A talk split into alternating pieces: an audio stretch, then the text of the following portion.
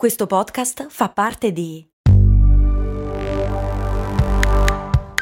Voice Podcast Creators Company. Ciao, sono Max Corona e prima di dedicare tutta la mia vita a raccontare le storie di tre marchi più famosi, volevo avere un fast food. Un fast food di zuppe per la precisione. Sì, sì, hai capito bene, un posto proprio come un vero e proprio fast food di hamburger, ma al posto dei panini vellutate e minestre. Avevo trovato anche un nome, So Up. Purtroppo non ho mai dato una vera occasione a questa idea. All'epoca lavoravo, dovevo pagare l'affitto, sapete, lasciare tutto per lanciare una startup mi sembrava un rischio troppo grande. Ed è un vero peccato che all'epoca non ci fosse un progetto come lo Startup Builder di Startup Gigs, che supporta anche questo ascolto. È un percorso pratico, concreto e flessibile che ti dà tutti gli strumenti per poter credere nella tua idea aumentando così la probabilità di successo, e che in 14 edizioni ha già incubato oltre 1000 progetti, supportato oltre 2000 persone e aiutato loro a raccogliere oltre 9 milioni di euro di finanziamento. Non è necessario lasciare il proprio lavoro e fare un salto nel vuoto per dar voce a quell'idea che ti tiene sveglio la notte. Se hai un'idea che vuoi finalmente realizzare, questo è il momento. Le candidature sono aperte. Prenota subito la prima chiamata di approfondimento gratuita. Trovi tutte le informazioni su www.startup appbuilder.it.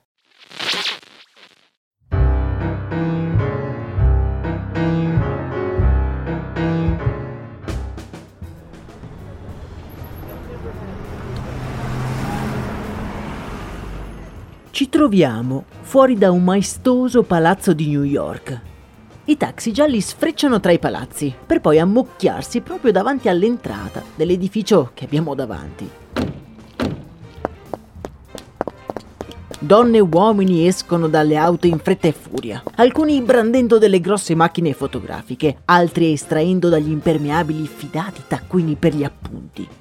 Sono giornalisti e come un esercito disordinato invadono la hall del palazzo.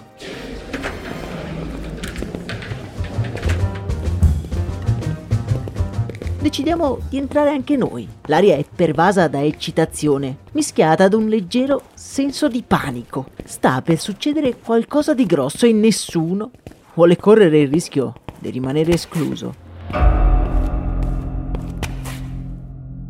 Seguendo la folla, entriamo in un grande auditorium dove prendiamo posto insieme ai giornalisti.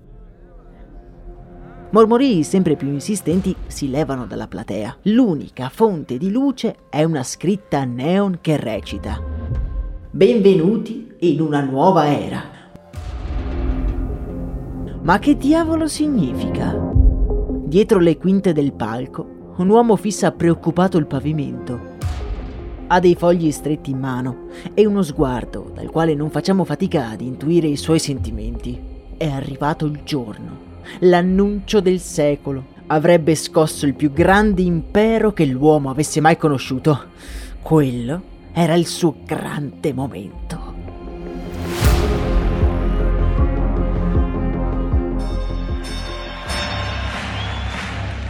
Dalla sala si sente una musica. È il segnale. Lentamente, quell'uomo dai tratti ispanici alza lo sguardo.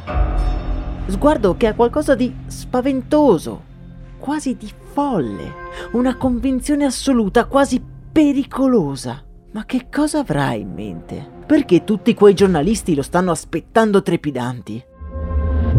Come scosso da una scarica elettrica, la sua espressione si trasforma e un sorriso a 32 denti gli si disegna in faccia. Era ora di salire sul palco. Showtime!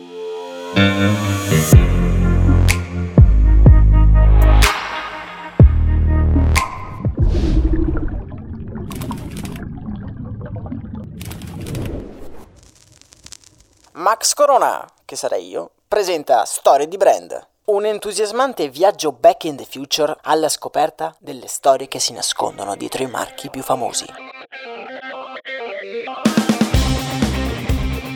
Bentornati su Storie di Brand, avventurieri sparsi per tutto il mondo. Tra mille avventure siamo arrivati alla quarta ed ultima puntata della storia dedicata al brand per eccellenza. Ne abbiamo viste, eh, pardon, sentite, di belle nel nostro viaggio, non è vero? Il sogno dello sfortunato farmacista Pemberton, il piano diabolico del magnante Asa Candler e le geniali strategie di Frank Robinson. L'oro nero del sud si sta espandendo in tutta America. Camion rossi e bianchi arrivano in ogni angolo degli Stati Uniti. Da nord a sud tutti sorseggiano quella bibita zuccherata corretta giusto con una piccola spolveratina di coca.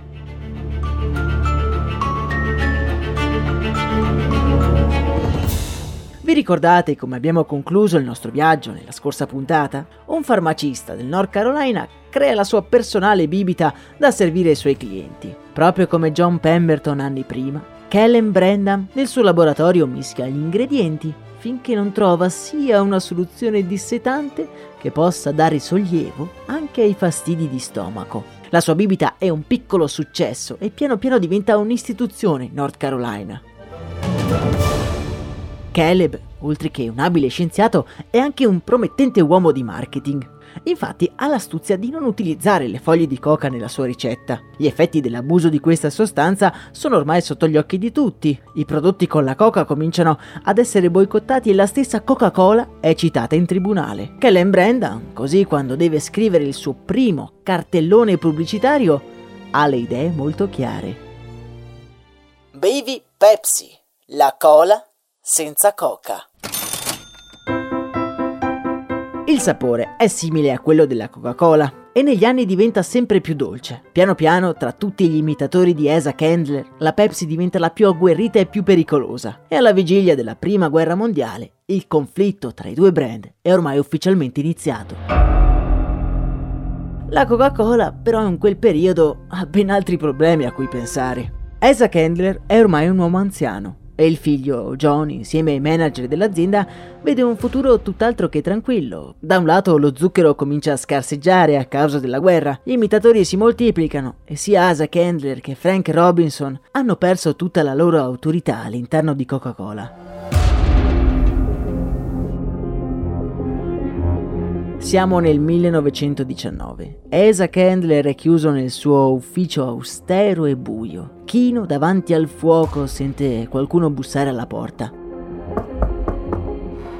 È suo figlio, John, il suo braccio destro, che con lo sguardo cupo entra nella stanza. Ha dei fogli stretti in mano e dice tutto titubante al padre. Eh, papà, devi firmare questi fogli. Dobbiamo vendere prima che le cose ci sfuggano totalmente di mano.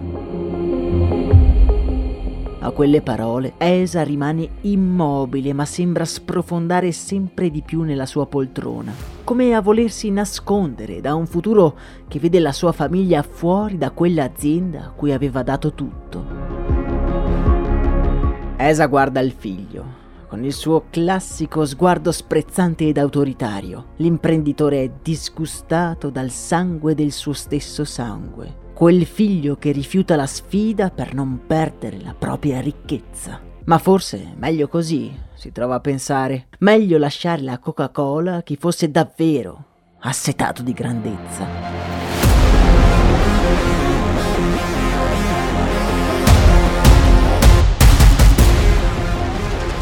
Quella sera, Isaac Handler firmerà i documenti che sanciscono la sua uscita definitiva dalla Coca-Cola, la sua creatura, la quale aveva riservato la sua ultima grande avventura. In quello stesso ufficio, qualche giorno dopo la vendita di Coca-Cola entrerà una figura imponente e dall'aria orgogliosa, un uomo pronto a tramare nell'oscurità perfino nei palazzi del potere americani, pur di garantire il successo alla sua bevanda. In quell'ufficio è appena entrato Ernest Woodruff.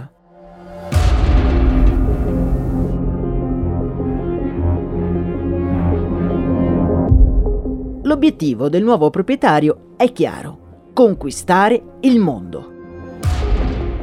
Lo scenario per questa espansione però è tutt'altro che incoraggiante.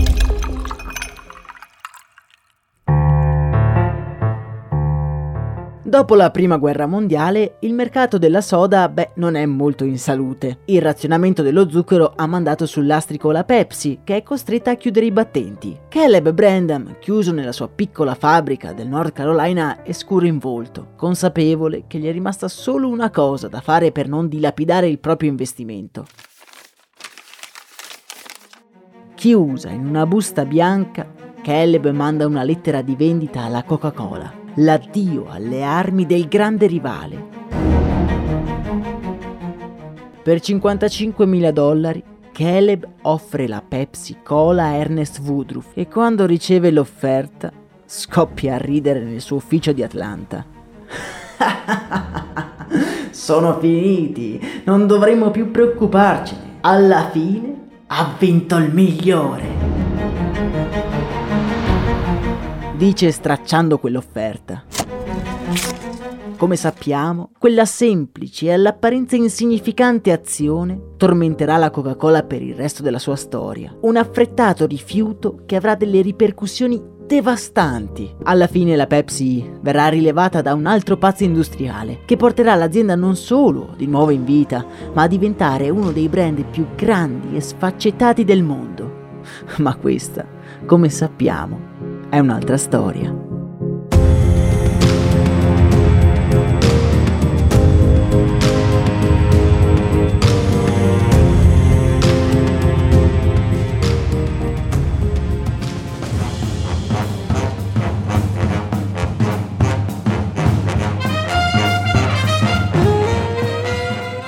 La Grande Guerra lascia il posto allo sconfinato ottimismo dei ruggenti anni venti, che però repentinamente si trasforma in un pericoloso sentimento nazionalista. In poco tempo la situazione politica diventa di nuovo decisamente molto instabile. Woodruff capisce subito che bisogna correre ai ripari il prima possibile. C'è un solo modo per garantirsi il successo. Fare quello che nessuna azienda di prodotti di consumo è mai riuscita a fare. Coprirsi le spalle da una possibile guerra evitare le restrizioni e rendersi indispensabili. Ovviamente tutto ciò è più facile a dirsi che a farsi.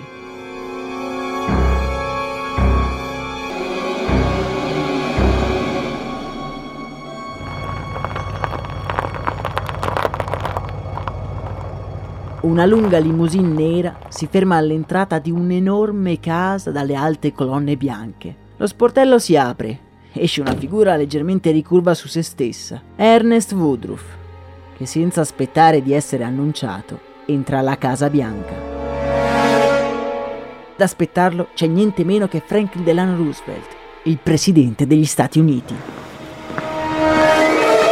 Mentre percorre i corridoi che lo portano alla stanza ovale, Woodruff sa che quello è un momento decisivo per la Coca-Cola. Se dovesse scoppiare un'altra guerra mondiale per la sua azienda sarebbe la fine. Lo zucchero verrebbe razionato, gli stabilimenti convertiti e il sogno di conquistare il mondo svanirebbe nel nulla. Con fare deciso entra nella stanza ovale e stringe con forza la mano al presidente.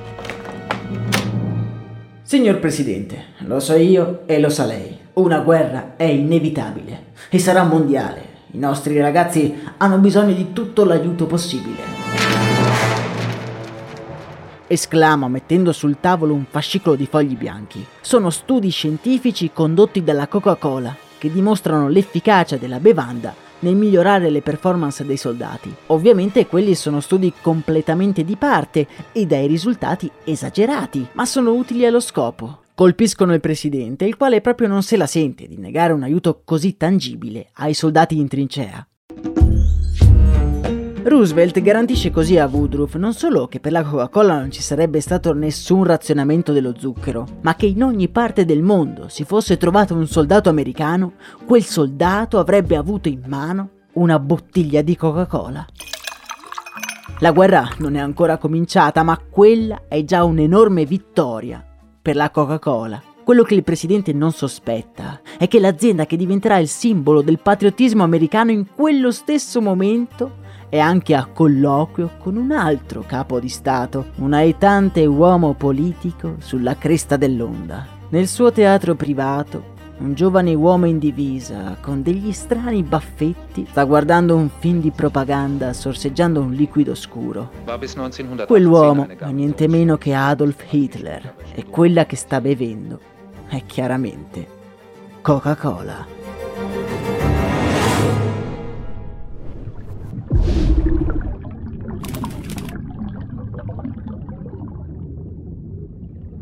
Mom deserves the best, and there's no better place to shop for Mother's Day than Whole Foods Market. They're your destination for unbeatable savings, from premium gifts to show-stopping flowers and irresistible desserts. Start by saving 33% with Prime on all body care and candles. Then get a 15-stem bunch of tulips for just $9.99 each with Prime. Round out Mom's menu with festive rosé, irresistible berry chantilly cake, and more special treats. Come celebrate Mother's Day at Whole Foods Market.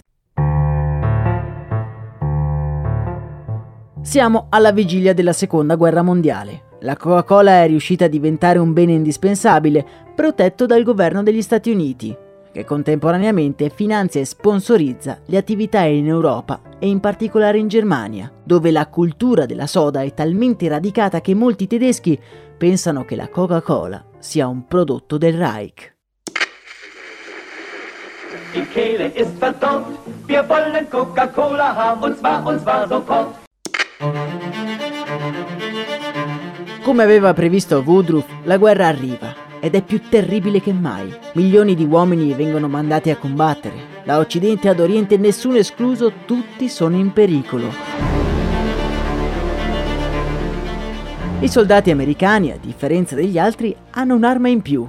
E questa volta non si tratta di sofisticati armamenti, è brutto da dire, ma la seconda guerra mondiale è la più grande campagna di marketing della storia della Coca-Cola, ancora più grande di quella con cui ha trasfigurato il Natale e di cui abbiamo parlato in un altro episodio di questo podcast. Vi lascio il link nella descrizione di questa puntata.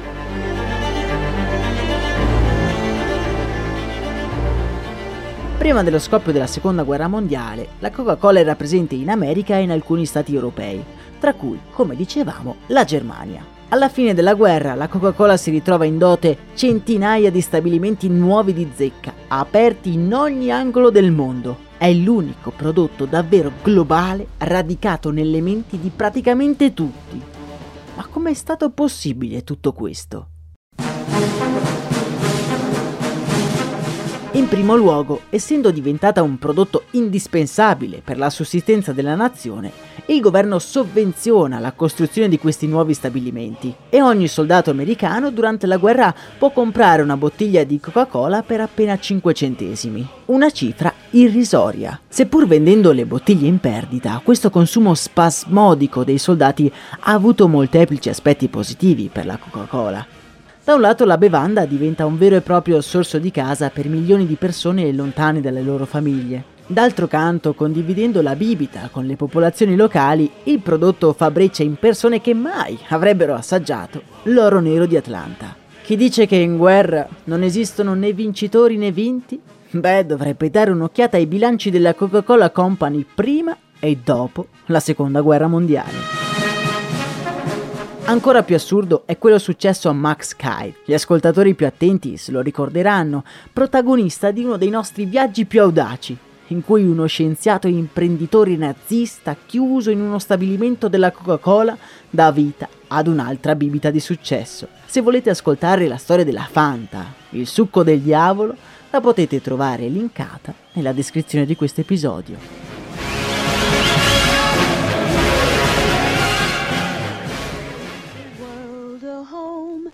Furnish it with love. Grow apple trees and honey bees. La Coca-Cola diventa la bibita più venduta al mondo e in certe parti del globo è addirittura più disponibile dell'acqua potabile, stessa acqua potabile che ironicamente costituisce più del 99% della bibita.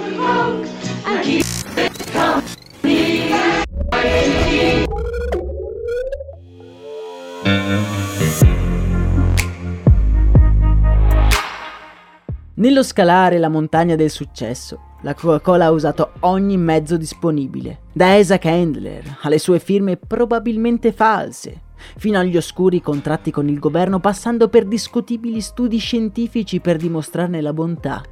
Ma in tutto ciò dobbiamo ricordarci che più alta è la vetta e più è difficile rimanerne in cima.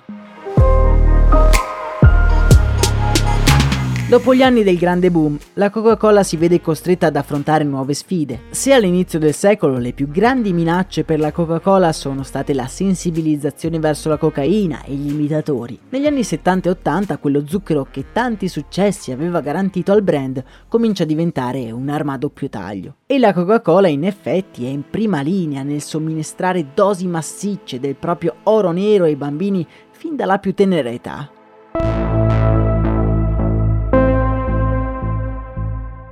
Stipula contratti con praticamente ogni scuola degli Stati Uniti, la quale si impegna a vendere solo ed esclusivamente Coca-Cola nei propri distributori automatici. La strategia è sempre la stessa teorizzata da Frank Robinson cento anni prima. Una volta assaggiata non ne potrai più fare a meno. E in effetti, prima l'assaggi, prima diventerai un nuovo consumatore.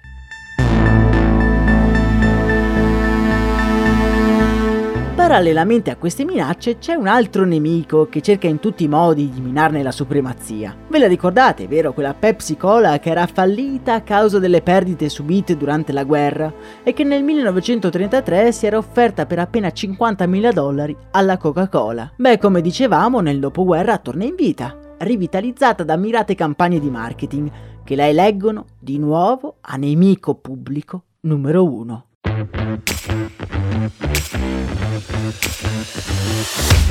Gli anni passano. Guerre locali, tensioni, assassini e scandali politici. Ogni sfumatura del Novecento è accompagnata dal crescente successo della Coca-Cola. Non importa dove tu sia o che tu sia il più povero o il più ricco del mondo, nei momenti di tristezza o di felicità troverai sempre conforto in una bottiglia di Coca-Cola. Come ogni azienda che si rispetti, le quote di vendita vengono calcolate al millesimo.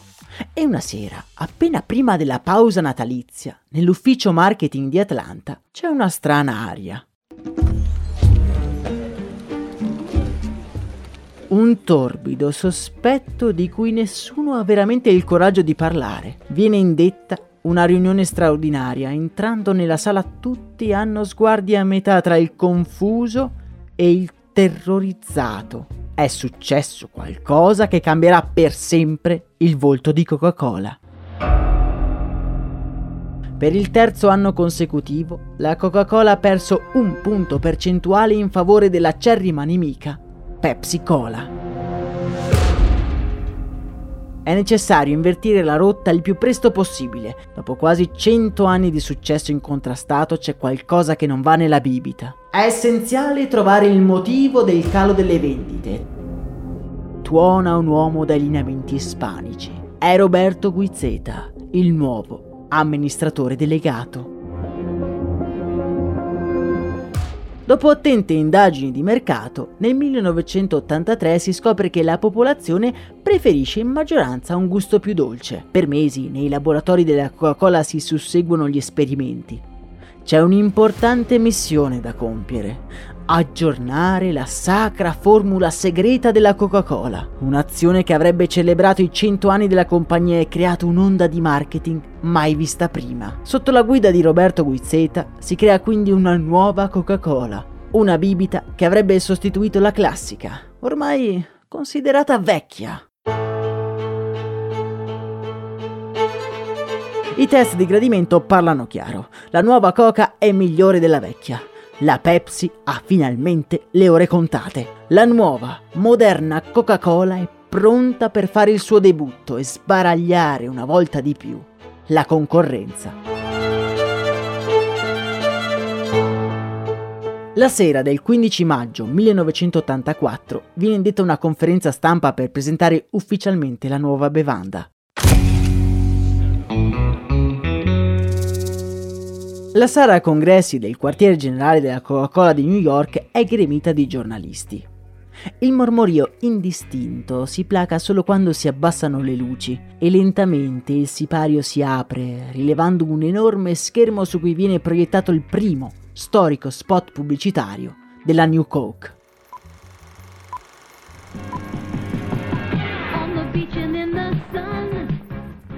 Dietro le quinte, l'amministratore delegato Roberto Guizzeta è in fermento.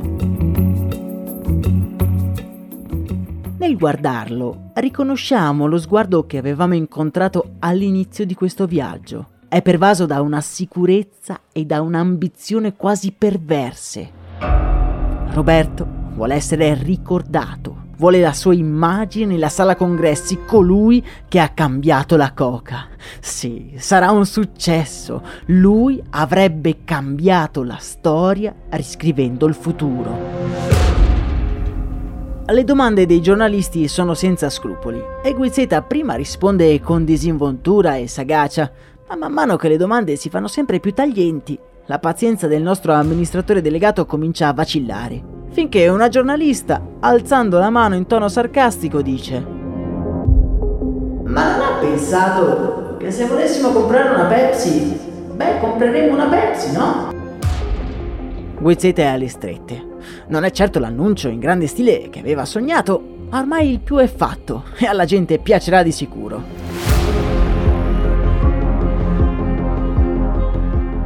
Purtroppo per lui il risultato sarà tutt'altro che accettabile. Nei giorni successivi all'annuncio più di 40.000 lettere di protesta al giorno arrivano all'azienda e nei mesi successivi al lancio le vendite della New Coke precipitano. Solo nel suo ufficio Roberto guarda e riguarda i dati di vendita, incapace di capire cosa fosse andato storto. In fondo era stato dimostrato che la New Coke piaceva più della vecchia Coca-Cola Purtroppo in quell'indagine di mercato costata milioni di dollari era stato tralasciato un piccolo particolare che stava affossando la più grande azienda del mondo.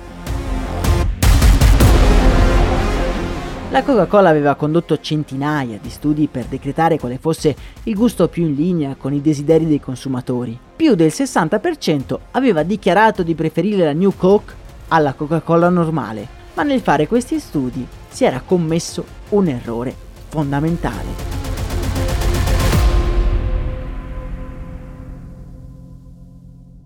A nessuno delle migliaia di intervistati era stato detto che il nuovo gusto avrebbe sostituito in toto la Coca-Cola tradizionale, la stessa bevanda che avevano conosciuto da quando erano nati, che li aveva accompagnati e che era parte integrante del loro essere americani. La stessa Coca-Cola aveva sottovalutato l'impatto culturale del suo stesso prodotto. Quella che doveva essere la più grande svolta nella storia della Coca-Cola rischiava di diventare la sua più grande rovina. Agitato da questo pensiero, Roberto strappa i fogli delle previsioni di vendita e chiama l'ufficio tecnico. C'è solo una cosa da fare.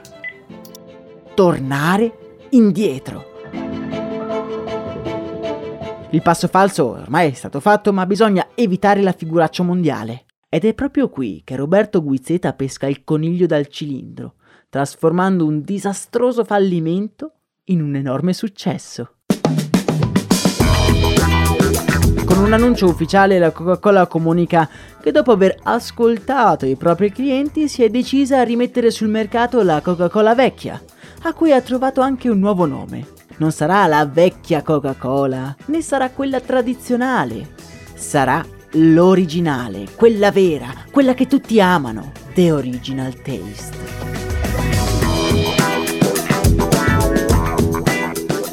All'annuncio le vendite esplodono, polverizzando le quote della Pepsi. Gli americani c'erano cascati in pieno. D'altronde, pensa Guizzeta, non si sa davvero quanto si tiene ad una cosa finché non si sta per perderla. Il disastro della New Coke è un successo su tutta la linea. I giornali elogiano il piano diabolico della Coca-Cola, ma la verità è un'altra. Guizzeta voleva davvero cambiare il gusto della Coca-Cola, una bibita che è diventata molto più di una semplice pausa rinfrescante. La linea dei prodotti Coca-Cola negli anni si amplia, i gusti diventano decine, le varianti dietetiche senza zucchero hanno lasciato il posto a nuove sfide. L'utilizzo spasmodico senza controllo di plastica usa e getta e l'incitamento a consumare bevande extra zuccherate non mettono in una buona posizione un gigante dalle molte facce. Da un lato si impegna in fondazioni benefiche e di lotta contro gli sprechi, dall'altro è invischiato in torbide paludi in cui i diritti delle comunità locali sono messi in secondo piano. Vista la sua sconfinata capillarità e i moli di guadagno, la Coca-Cola a mio avviso ha il dovere di essere l'esempio sia da un punto di vista ambientale che umanitario. Purtroppo però di strada da questi punti di vista ce n'è ancora parecchia da fare.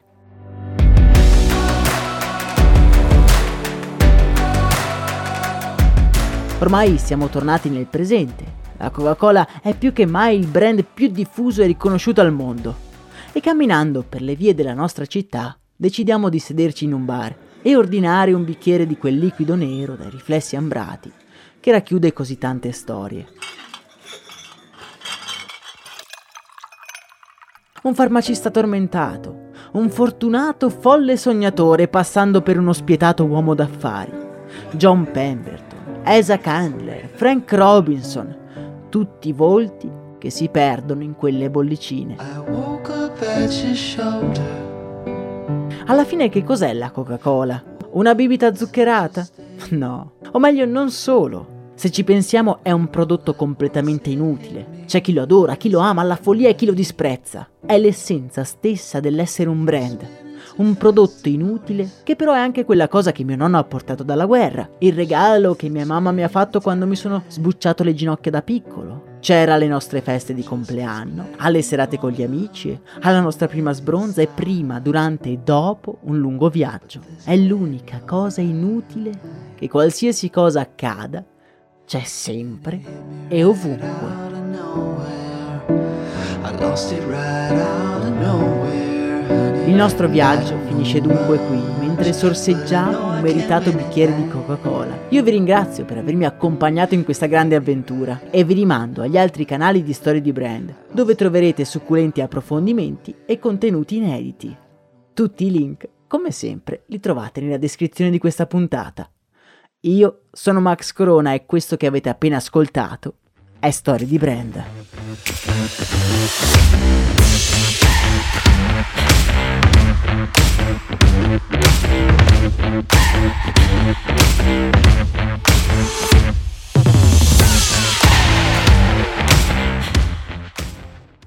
I'm Sandra, and I'm just the professional your small business was looking for. But you didn't hire me because you didn't use LinkedIn jobs. LinkedIn has professionals you can't find anywhere else, including those who aren't actively looking for a new job but might be open to the perfect role, like me. In a given month, over 70% of LinkedIn users don't visit other leading job sites. So if you're not looking on LinkedIn, you'll miss out on great candidates like Sandra. Start hiring professionals like a professional. Post your free job on linkedin.com/people today. Vacanze in Sicilia o in Sardegna. Con i traghetti GNV viaggi in relax, porti tutto quello che vuoi e ottieni super vantaggi. Col nuovo programma Fedeltà MyGNV accumuli punti viaggiando, ricevi un cashback del 20% e tanti sconti a bordo. Non c'è modo più conveniente per andare in vacanza. Scopri i dettagli su gnv.it.